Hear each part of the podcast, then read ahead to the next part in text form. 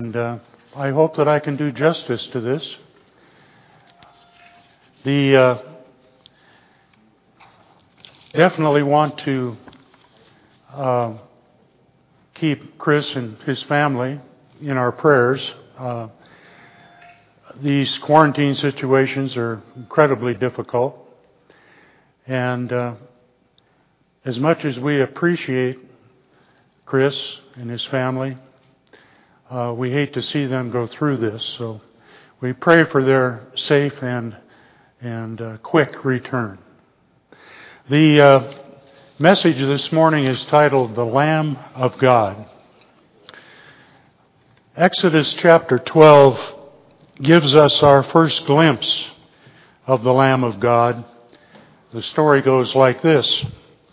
Speaking to Moses, the Lord said, On the tenth of this month, they are to each one to take a lamb for themselves, according to their father's households, a lamb for each household. Now, if the household is too small for a lamb, then he and his neighbor nearest to his house are to take one according to the number of persons in them, according to what each man should eat. You are to divide, the lamb. Your lamb shall be an unblemished male a year old. You may take it from the sheep or from the goats. You shall keep it until the fourteenth day of the same month, and then the whole assembly of the congregation of Israel is to kill it at twilight. Moreover, they shall take some of the blood, put it on the two doorposts, and on the lintel of the houses in which they eat it. And they shall eat the flesh that same night, roasted with fire. They shall eat it with unleavened bread and bitter herbs. Do not eat any of it raw or boiled at all with water, but rather roasted with fire, both its head, its legs, along with its entrails.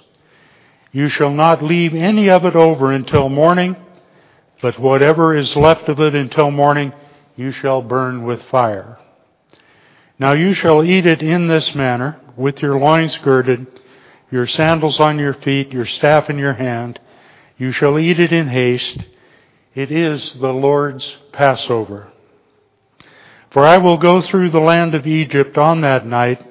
I will strike down all the firstborn in the land of Egypt, both man and beast, and against all the gods of Egypt I will execute judgment. I am the Lord. The, the blood shall be a sign for you on the houses where you live. And when I see the blood, I will pass over you. No plague will befall you to destroy you when I strike the land of Egypt. Now this day will be a memorial to you.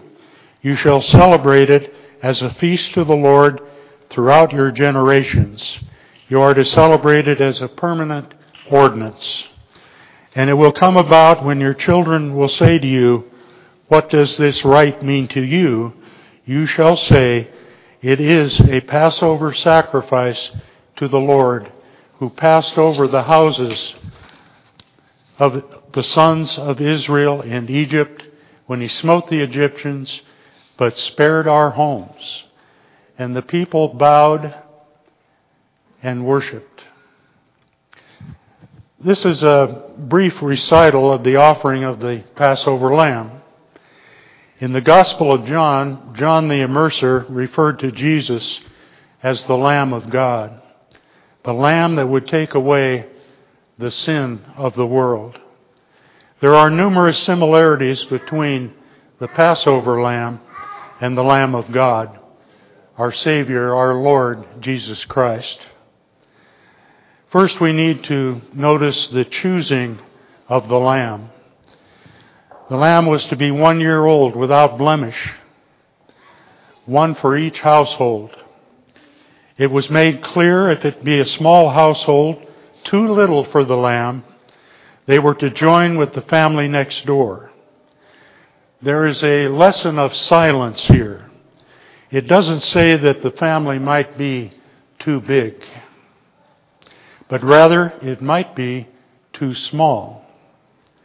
If the family or families had 20 members, the lamb would be large enough for all, regardless of its size. The number of people didn't matter. One lamb would serve 10 or perhaps as many as 30. In the matter of the Lord's Supper, the same thing is true. One loaf can serve a congregation of 300. On a day when the weather is nice and no ball games or special television programs are being displayed, an extra 200 people might show up at the assembly. One loaf would be enough for 500.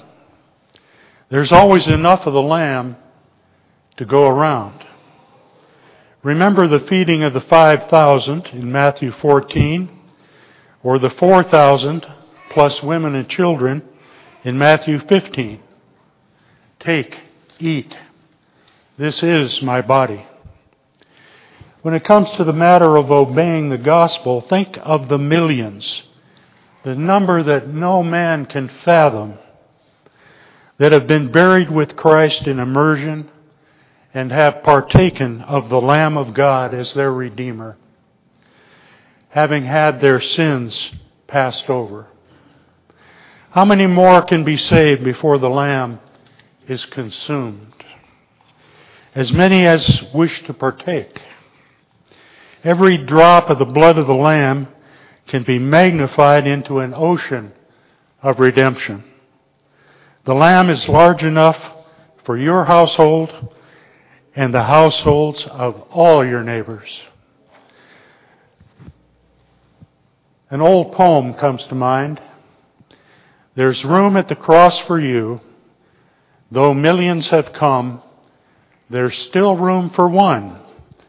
There's room at the cross for you. Remember, nothing was said about the lamb being too small or not large enough. It's the household that may not be large enough. This is true of every household as far as the Lamb of God is concerned. No single household is large enough. No single family can do enough praying for all of the members of the congregation. They are too little for the Lamb. We need to join our households in prayer. And we still won't have enough. No single household can give enough. When it comes to giving, we are all too small for the Lamb. We must join with others to supply the need. When it comes to preaching the gospel, no single preacher can do enough preaching for all. One preacher is too little for the Lamb. There's no way that one preacher can preach the gospel of salvation for all other preachers and for all of us. He's still too little for the Lamb. He gave some as apostles, some as prophets, some as evangelists, some as elders and teachers, for the equipping of the saints for the work of service to the building up of the body of Christ until we all attain to the unity of the faith and of the knowledge of the Son of God, to a mature man, to the measure of the stature which belongs to the fullness of Christ.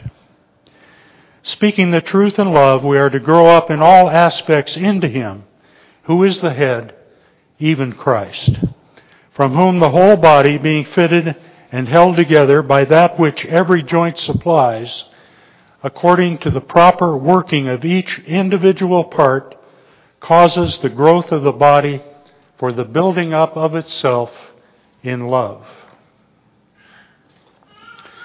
We're reminded of Jesus' admonition to the apostles Go therefore and make disciples of all the nations, immersing them in the name of the Father, the Son, and the Holy Spirit. And this is the clincher teaching them, teaching them to observe all that I commanded you. And lo, I'm with you always, even to the end of the age. No single Christian, no single family can do all the work alone. It requires a collective effort.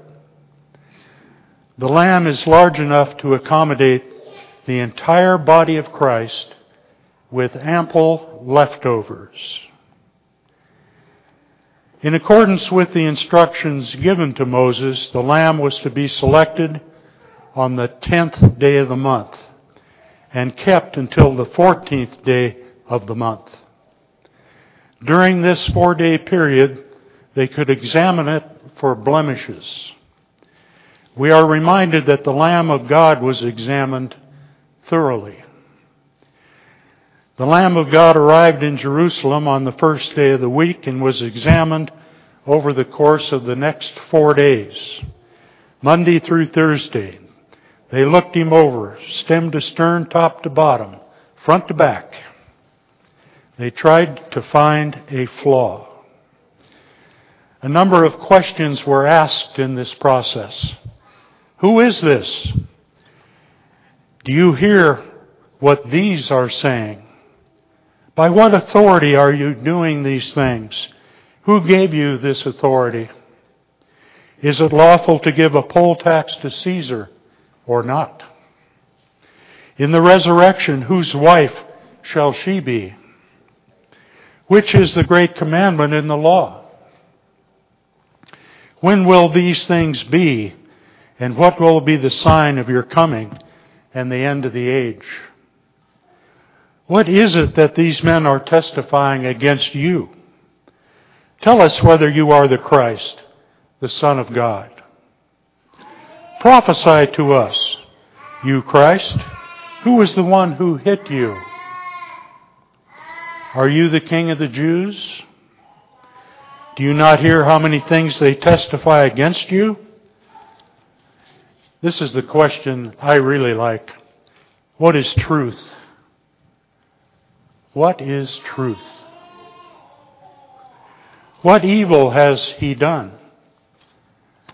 Do you answer the high priest so? Were there any flaws in the Lamb? None could be found.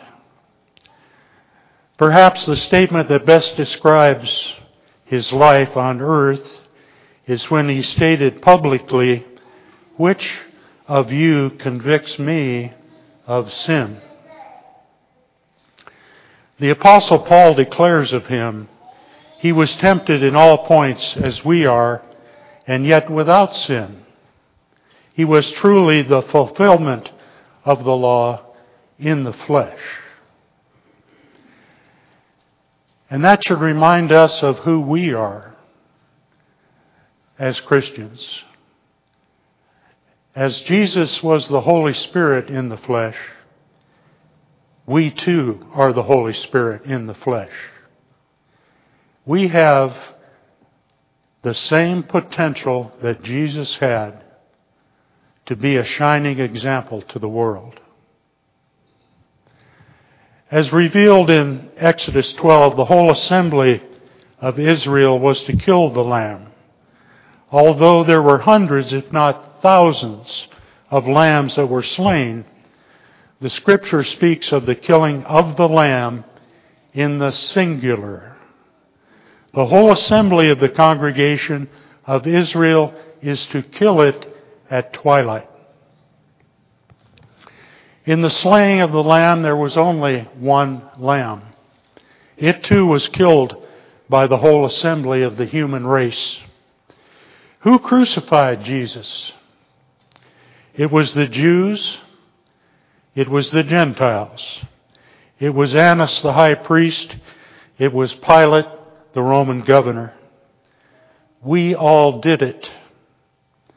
The weight of your sins and my sins was on the hand that held the hammer that drove the nails through the hands and feet of Jesus. We are the murderers. Why make such a fuss over the killing of one Jew 2,000 years ago?